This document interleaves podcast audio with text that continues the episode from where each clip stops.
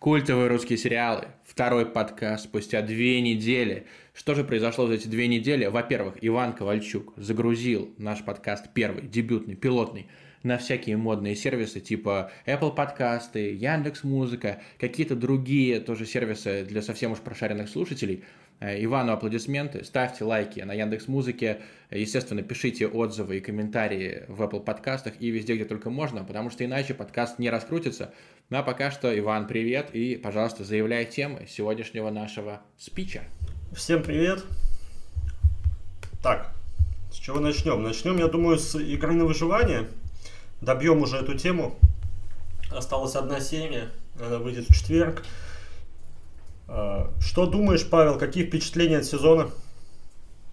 Э, впечатления спорные, сомнительные. Просто я бы даже сказал несколько чудовищные. Знаешь почему? Потому что э, я опять же вспоминаю прошлую игру на выживание. Вот мы с тобой э, рассуждали о том, что был первый сезон, потом пауза в два года, и потом ты уже с трудом вспоминаешь, а что было в первом сезоне. У меня здесь новая проблема. Из-за того, что мы с тобой сериальные критики, которые поглощают немало информации, Э, моя память не выдерживает. У меня, знаешь, из оперативки, как из оперативки iPhone XR, например, вываливаются какие-то события, и я такой думаю, блин, а чем там все закончилось? То есть я, например, помнил э, в конце шестой серии, шестого эпизода игры на выживание, вот второй сезон, помнил, что был какой-то дикий рамс, но некоторые вещи, вот, например, какие-то линии отдельные, э, линия там замечательного программиста и чудесного мента, она подстерлась. То есть как бы у тебя некоторые детали выпадают из головы, Э, вот, и это тоже бесит. То есть раз в неделю для такого сериала, где каждая секунда имеет значение, это все-таки редко. Я вспоминаю, как выходил первый сезон, он выходил с понедельника по четверг, в течение, по-моему, трех недель тебя показывали серии.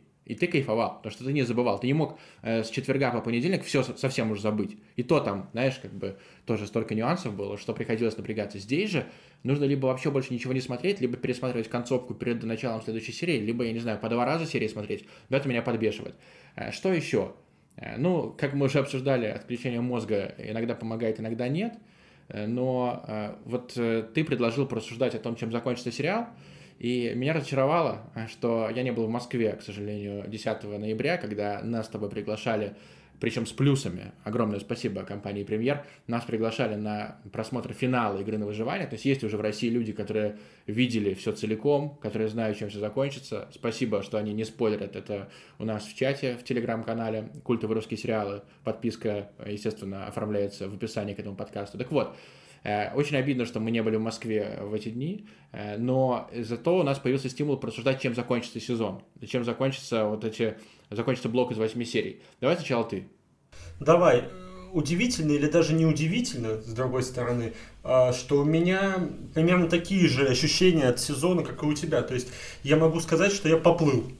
В один момент, наверное, где-то на серии к пятой, мне стало сложно воспринимать информацию, связанную с игрой на выживание. Возможно, из-за количества действий, действительно, возможно, из-за количества ситуаций, но как будто бы я даже не знаю, чем это может закончиться. А, в третьем сезоне будет как-то полегче, и мы будем как будто бы приближаться к развязке. Но второй сезон у меня сейчас составляет какое-то гигантское количество вопросов, в которых очень сложно разобраться. Да, да. да, здесь несколько локаций, постоянно несколько локаций. То есть у тебя герои совсем разбрелись, плюс есть этот шатер, плюс есть какая-то прошлая игра, позапрошлая игра. Ну, короче, перестарались с эм, созданием такого внутрисериального мира, наверное, это так правильно называется. Да ужас. Очень Флэшбэки мне как-то даже сложно воспринимать. То есть, хорошо, там где-то сестра Кемпинин, в какой-то полубольнице, там где-то отец, немного Верника. А, как это все собрать в единую картину и к чему может пойти второй сезон, мне даже очень сложно сказать. То есть, ну, наверное, финал будет открытым. Нам немножко прояснят а, историю Виктории Кемпинин, а, ну, дадут, понятное дело, концовку ситуации в поезде. То есть верник там они, возможно, выкинут, возможно, не знаю, снимут с него бомбу с помощью там проводков каких-то. А, но прийти к какому-то яркому финалу, мне кажется, здесь будет очень сложно.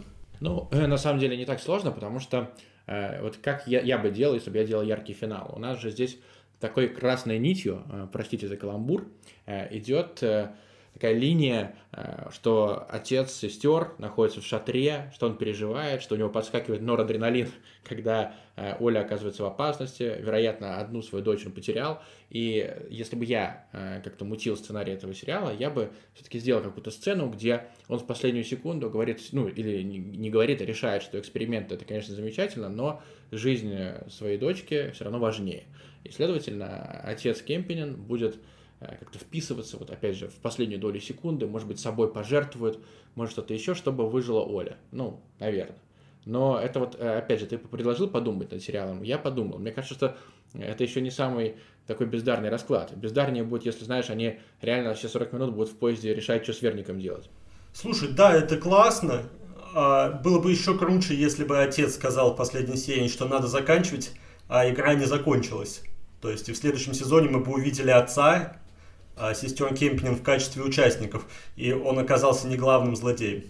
Ну да, это совсем, знаешь, такая пирамидальная история, э, какая-то матрешка получается, что к третьему сезону мы тогда идем до масонов, и потом можно еще делать э, очень много сезонов.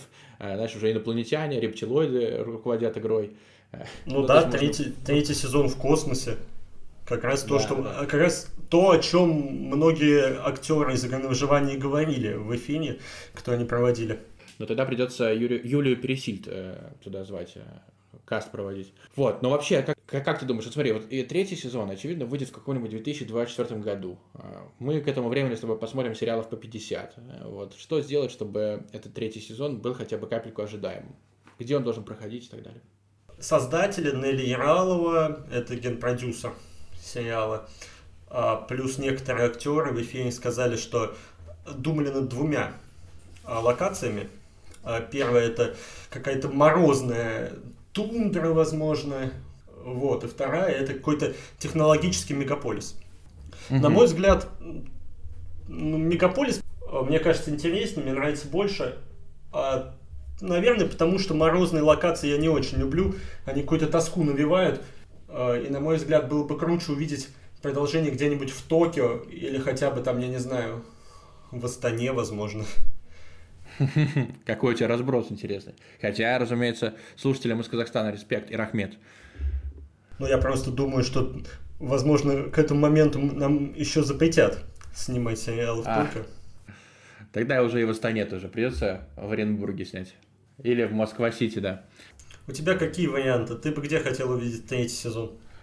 Ну вот видишь, ты скажешь, что есть два варианта. Просто технологический мегаполис может выглядеть кринжово. Э, как, например, в сериале «Переговорщик», э, еще эта серия, по-моему, не вышла, но там будет такой рэпер из э, классического тикток-хауса. Причем не такого талантливого, достаточно сделанного, как в сериале «Капельник», а такого полуколхозного. Знаешь, реально, видимо, сценаристы такие, так, тикток-хаус, какое это вообще, что это такое? Они просто взяли, сделали какой-то дом, ну, какой-то коттедж, и там такой типичный рэпер, йоу-йоу-йоу, вот, это может быть кринжово. Я боюсь, что Э, технологичный мегаполис, тоже там же не будешь на каждом шагу подсвечивать, что он супертехнологичный, там на каких-нибудь ховербордах, или как это называется, ну, короче, из назад в будущее штуки, ты же не будешь там летать. Поэтому, э, с другой стороны, э, мороз это тоже дичь. Вот, например, когда была эпидемия, я постоянно поражался, что жрут герои. Вот что они жрут? Они там должны сдохнуть от голода, а робок по-прежнему пухленький. Что еще происходит? Постоянно ты задаешь себе эти мысли, задаешь эти вопросы, у тебя мысли, ну, такие, Типа просто взяли, опустили. У них какой-то неиссякаемый источник энергии. Почему-то они а, из воздуха берут питашку. А так будет, наверное, и в мороз. Знаешь, что типа, ну мороз, но как бы а, обморожений ни у кого особо не будет. Вот, следовательно, это просто действительно декорация. Поэтому абсолютно по барабану. Я бы, может быть, ну, смотри, пустыня была, там какая-то, это, я не знаю даже как вот средняя полоса в первом сезоне, наверное, ну нет, ну, короче, все поняли, о чем я говорю, там все, обычный климат какой-то, там зелень и так далее. Куда можно еще их закинуть? Э, необитаемый остров. Вот это было бы интересно. Ну, да, не, необитаемый остров, классная идея. Ну, они, смотри, как сказали, они все прекрасно понимают, но я имею в виду создатели игры на выживание, что с каждым сезоном им надо будет держать марку, которая уже есть, и только улучшать, только делать более экзотической локации. То есть вряд ли это будет какая-то степная а, локация. Вот, я думаю, скорее мы увидим действительно что-то морозное. Вот, но тогда съемки сериала еще сильнее усложняться, потому что уже во втором сезоне, насколько я понимаю, а, многим актерам было очень сложно сниматься в этой пустыне на жаре. Да, там было 40 градусов говорили. Ну, да блин, да кому угодно было бы сложно сниматься. Я вообще охреневаю от того, э, как там некоторые сцены сняты. Вот несмотря на то, что к сценарию вопросов немало, но, по-моему, по картинке супер сериал. Прям хорошо сделанный. Согласен. Так, ну, на самом деле, давай, мы постоянно начинаем с игры на выживание, а многие, например, не смотрели или бросили. Давай вот мы перейдем к сериалу другого жанра. А это сериал «Трудные подростки», четвертый сезон вышел. И блин, э, с одной стороны, знаешь, включаешь, понимаешь, что ребята уже конкретно постарели, что они уже ни хера не подростки. Ты это писал в канале, что там кому-то 26 лет, кому-то 27, ну, кто-то уже с морщинами там, реально. Вот, они до сих пор в этом центре. Э, там уже творится полнейший абсурд. Ну, как бы, если и в первом сезоне было странновато все, то теперь, э, видимо, решили, что в этой вселенной может произойти все, что угодно. И от этого тоже полный кайф, что там, блин, вебкам в подвале Центра исправления подростков, ну, что там ведро какое-то ставят э, вебкамщицам, и они даже не спорят. Это просто было офигенно. И четвертый сезон, э, несмотря на сумбурные, опять же, первые несколько минут, когда ты пытаешься все вспомнить, кто с кем э, тусил, кто с кем встречался, у кого какие отношения, но дальше начинается полный разрыв. То есть ты понимаешь, что это вообще не важно, что ты, ну, просто как книжку открыть с любой страницы и кайфовать. Да, у меня такие же впечатления были от начала четвертого сезона. То есть я прочитал немножко отзывов, в которых люди достаточно критически отнеслись к четвертому сезону. Включил, посмотрел на первую сцену, там, по-моему, был, была эротическая сцена с одной из девушек Фила. А потом посмотрел диалог Ковалева с подростками, и в этот момент думал, что да, сериал все-таки скатился, что-то не то. Но потом, когда появился впервые психолог, лузер. Да. Сразу на него накидали шуток, каких-то классных панчей. И я сразу в этот же момент понял, что похоже, это все-таки те трудные подростки. И, возможно, мне с этими персонажами а, будет легко смотреть вообще на любой сюжет. То есть, где бы они ни были, мне будет приятно за ними наблюдать. Да, и это очень стилевый сериал. Ты сказал, что он э, немножко по визуалу подскатился. Я на это вообще не обратил внимания. Я просто наслаждался вот компанией этих ребят. А это последний сезон или нет? Нет, еще пятый. И вот, по-моему, буквально пару дней назад Море ТВ анонсировал уже официально, что съемки будут. Ой, ну это прекрасно. Знаешь, это как бы сериал, который ты... Вот у тебя есть полчаса в день, например, да, и ты думаешь, э, вот э, как бы мне настроение себе повысить, каким-нибудь способом, вообще любым, как бы мне просто его поднять. И этот сериал гарантированно, по-моему, поднимает настроение. Но он настолько плотно и качественно сделан, что даже когда какие-то совершенно банальные шутки про... Ну, когда ты ждешь эту шутку про слониху, по-моему, да, а про китиху, ждешь шутку про китиху, вот, но все равно ты улыбаешься почему-то. И э, вот момент с опухолью в четвертом сезоне меня просто разорвал. Мне наверное, должно быть стыдно, что я над этим посмеялся, но я просто сам э, однажды, ну, просто давай введем в курс дела, надеюсь, что мы не заспойлерим, но э, просто момент был в сериале «Трудные подростки», когда э, чувак спрятал помпу для надувания члена, спрятал себе под футболку, к нему подошла учительница и спрашивает, а что это у тебя? И он говорит, опухоль.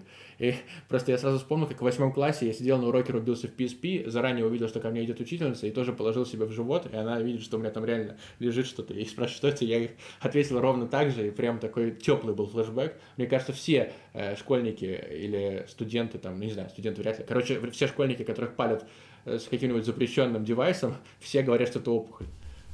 Да, это классный момент. И вообще, наверное, это лучший способ перейти как раз к объяснению, почему мне нравятся трудные подростки. Снимаю достаточно много сериалов о тинейджерах сейчас, но в трудных подростках почему-то наиболее живой язык. То есть я смотрю трудных подростков, и их диалоги состоят в большинстве своем из подколов. Подколов достаточно точных, острых и смешных – а остальные герои не просто стоят статистами, когда двое людей разговаривают, а как-то реагируют, улыбаются, посмеиваются. Вот, например, Late Night School, который вышел в сентябре, это комедия от Ока, которая должна научить mm-hmm. зумеров говорить о своих проблемах, не скрывать их, она почему-то выглядит на фоне трудных подростков абсолютно картонной.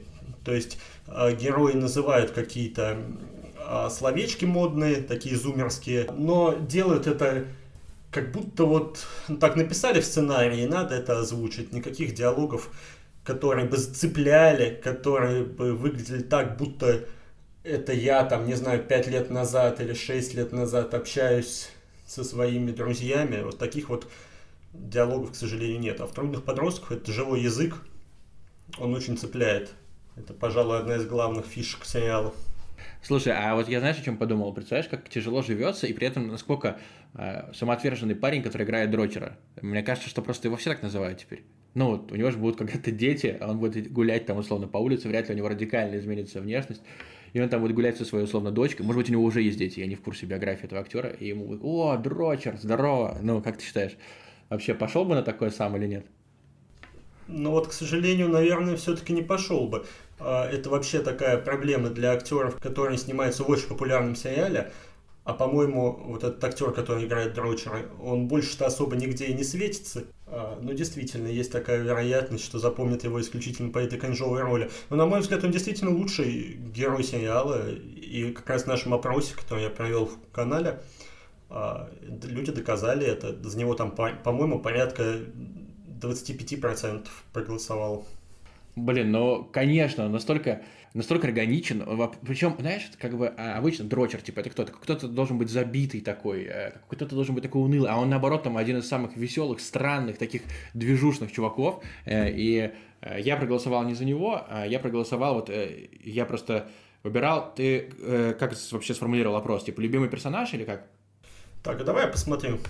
Просто я проголосовал за Платона, Потому что Платон, на самом деле, вот у него каждая реплика, если вслушаться, она какая-то, ну вот как будто прописана э, несколько раз и очень тщательно. Тут вот... А, Тут главный Выбираем главного зумера.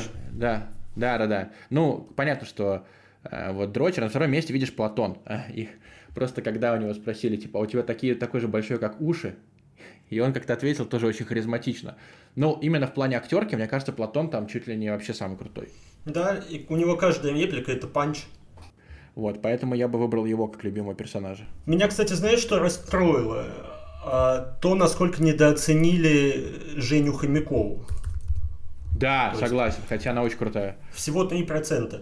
Она последняя в вопросе, хуже а, рыжего парня, хуже Глеба Калюжного и хуже, например, Который вообще никакой там не, Фил тоже прикольный, кстати. Вот говорят, он картонный, он слишком правильный, бла-бла-бла. Не, у Фила есть какие-то мутные моменты, их тоже хватает. И на него тоже интересно смотреть. Вот, конечно, удивительно, что Глеб Калюжин что-то набрал, потому что, по-моему, у него там предельно серый. Э, да там, по-моему, а, в четвертом сезоне уже была сцена, где снимался не Калюжин, а дублер. То есть там, когда mm-hmm. они выходили из зала, а, когда вот общались раз с психологом, выходили, на Калюжном был настолько плотно завязан капюшон, что, по-моему, даже это был не он. Ну, наверное. Но я просто вообще не слежу за его карьерой. Э, поэтому мне тяжело здесь судить. Но и вообще это не самый мой любимый актер. Я бы вообще сказал, что это наверное, самый переоцененный актер, который сейчас есть, э, в принципе. Хотя у него свои фанаты имеются. Ну, никого не хочу обидеть, но просто мне не заходит. Ну да, но Женя Хомякова э, тоже максимально яркая. Когда ты видишь ее в кадре, понятно, что будут шутки про вес, что будут какие-то ее ответки. Но она, блин, крутая, крутая в этом сериале. Опять же, момент с, телефоном тоже суперский в первых уже сериях четвертого сезона, поэтому срочно голосуем за Женю Хомякову. Так, ну с трудными подростками понятно. Э, надо смотреть четвертый сезон. А, да, он, возможно, чуть похуже, чем первые два. Но, на мой взгляд, третьему не уступает абсолютно ничем. Во всяком случае, пока. Давай о ну, новинках. Ну, либо еще знаешь, что, что можно посоветовать? А, Давай, а, да. Очень многие люди сейчас, что мне говорят, то есть я говорю, вот посмотрите трудных подростков. Они такие, мы уже пересели на легальный контент, мы уже платим за премьер, там кто-то уболтал примерно 29 рублей, есть такие, кто-то платит за премьер э, полный прайс, э, кто-то там покупает еще кинопоиск, и они говорят, Море ТВ полнейшая херня. А то, что там выходило, я еще посмотрел в эпоху, когда пиратил. Либо вообще не смотрел. Там всякие хэппи-энды, э, кого там, как называется, психолог, психопат, псих, вот. вот это все. more.tv, тайтл вообще мне не заходит, вашу честь смотреть не собираюсь, как-то там мало всего, а просят они 300 рублей в месяц. Вот, и я бы таким людям посоветовал дождаться, пока выйдет четвертый сезон «Трудных подростков», заплатить эти несчастные 300 рублей, и на все 300 рублей глянуть э, «Трудных подростков». Либо, э, и, по-моему, на Ютубе еще есть э, вроде бы какие-то сезоны. То есть, э, в принципе, с этим проблем быть не должно. В общем, э, тот факт, что Море ТВ содержит не очень много тайтлов и стоит довольно жирненько, не должен вас отпугнуть от трудных подростков. Так, давай новинку. Так, давай, суперпозиция. Давай сначала ты. Да, суперпозицию прислали нам заранее. А, первый эпизод сериала, по-моему, вышел 10 ноября, а я уже 9 посмотрел весь сериал. А, ну, что можно сказать? Нам обещали э, sci-fi, такую научную фантастику. Угу. Ну, научного, конечно, здесь мало, зато очень много трэшового. Действие происходит в мультивселенной. Есть наш мир и есть еще 124 мирка. А главный герой – сын какого-то впечатляющего ученого. Этот ученый пропадает в одном из миров. Он сбегает, а сына, он, он оказался очень талантливым хакером. Его хантят mm-hmm. какие-то люди. Для чего они это делают? Для того, чтобы он открыл коды, которые отец оставил на, ну, в этом мире. Парень сидит с кодами, начинает понимать, а, что же скрывается э, за вот этой вот хакерской защитой, антихакерской защитой точнее. Вот, и начинает колесить по мирам вместе с этой компанией а, то ли ученых, то ли каких-то, не знаю, спасителей вселенной. При этом у каждого персонажа сериала есть клон. И главный злодей, а, он оказывается клоном отца этого главного героя. Вот, ну, Слушай, по так. твоему описанию уже не хочется смотреть. Выглядит очень сложно. Я сам вот сейчас вот с трудом это все описал. Вот, но суть в том, что рядом с главным героем всегда, почти во всех эпизодах есть два его друга. И это натуральные кринжманы. Очень сложно следить за поведением этих персонажей. Просто какой-то ад они вытворяют в каждой серии. Я не знаю, казался ли создателем вот этот один персонаж мажор и второй персонаж более адекватный, но тоже отбитый мажор, хоть немного смешными, но мне они казались скорее очень стыдными. Из-за этого вот этот sci-fi достаточно быстро скатывается в трэш. Ты вообще прибил, на самом деле, суперпозицию в Телеграме. Вот, то есть там какие-то диалоги совершенно жуткие. Плюс написал, как они нассали в... Эм, куда там? В, в этот внутри... пространственный портал. Да, вот. В общем, я когда это э, читаю, вот, твои какие-то реплики по суперпозиции, у меня желание увидеть какие-то хайлайты с кринжем. Допустим, вот 10 минут отборной кринжатина, а сюжет, судя по всему, там вообще вторичен. Да вот не знаю даже, так можно ли сказать. Вообще, хронометраж всего 20-25 минут у эпизода. То есть где-то 10 они путешествуют по мирам, а где-то 10 вот начинается этот кринж, и он продолжается, соответственно. Вот. Из-за этого кринжа смотреть на сами перемещения по мирам, ну, становится достаточно интересно. Просто, ну, когда тебе показывают что-то очень плохое, после того, как это плохое прекращается и показывают среднее, э, ты начинаешь кайфовать от этого среднего. Да, маркетинговая такая тема, знаешь, когда какой-нибудь утюг стоит условно 600 э, рублей, а другой стоит там 5 тысяч, а третий стоит 10 тысяч, и, и при этом тебе хочется сразу взять за 5 косарей, хотя его реальная цена, допустим, 2, 2 э. Вот, это такой классический пример из каких-нибудь бизнес-книг. Так и здесь, наверное, работает. Вот, ну не советую, на самом деле. Возможно, попытку можно засчитать. То есть я даже думаю, что создатель любит sci-fi. Но насколько же плохо выглядят все эпизоды, которые не связаны с научной фантастикой. Хотя, подождите, не научная, а просто фантастика, наверное. А, но это просто ужас. Это телеканал «Домашний», худшие образцы и прайм-тайм. Слушай, ну, э, ты, что ты это описал, это еще смотрится хотя бы достойно. Теперь расскажу свою историю. Я об этом так в паре постов писал в Телеграме, опять же, у нас в канале. Обязательно подписывайтесь, вообще ничего не пропустите тогда. Но э, я все-таки расскажу. Значит, мой приятель мне говорит, все, дружище, пора смотреть Химеру, ты пропустил ее, а я реально ее пропустил, потому что я хотел посмотреть все серии целиком, а она вышла так, что там я не успевал, потом был какой-то ивент UFC, я смотрел его, не выспался, и, в общем, так до нее и не дошел. И подумал, что все уже посмотрели, все уже обсудили, и Химеру смотреть, следовательно, не надо.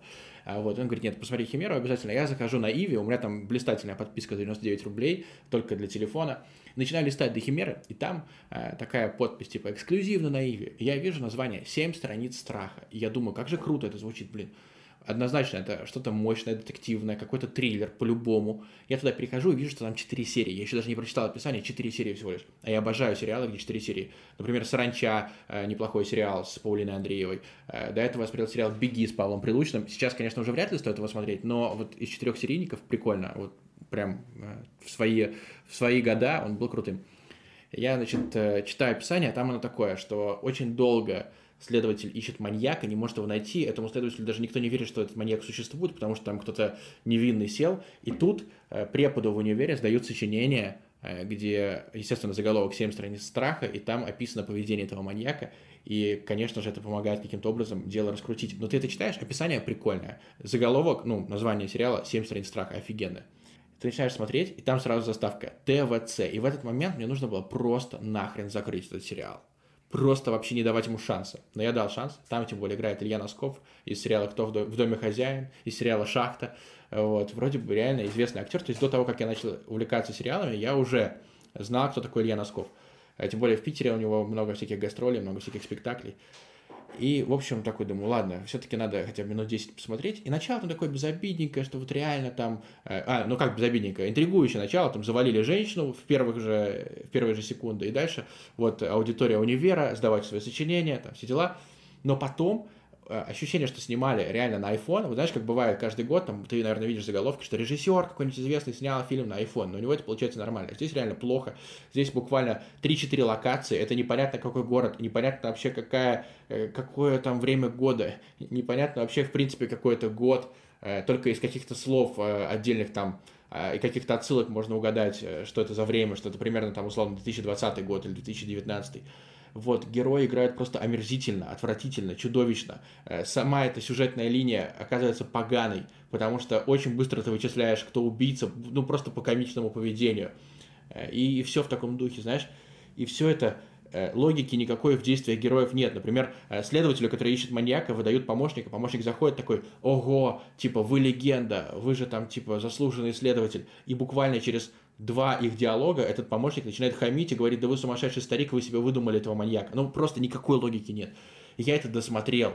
И вот мне кажется, что реально я единственный человек, который на Иве это целиком глянул. Потому что у сериала нет отзывов на кинопоиске, у него нет постера на кинопоиске, у него нет вообще никаких отзывов. Нет даже содержания серий. Просто нигде. Ни, они не написаны, ничего не написано. Просто, знаешь, как будто вот условно сняли какой-то сериал, ну, с каким-нибудь актером, или какой-нибудь режиссер взял у продюсера деньги, там, не знаю, 10 миллионов, снял сериал на 9,5, и чтобы освоить оставшиеся 500 тысяч, он сделал эту парашу. И я это глянул. Блин, это просто мрак. Слушай, ну ТВЦ плюс Носков. Я даже не знаю, на что ты рассчитывал. Я, честно говоря, даже не помню, где Носков в последний раз снимался, но я имею в виду что-то качественное. Блин, причем там играет девчонка, которая в сериале «Остров», если ты такой помнишь, играла э, такую соплячку.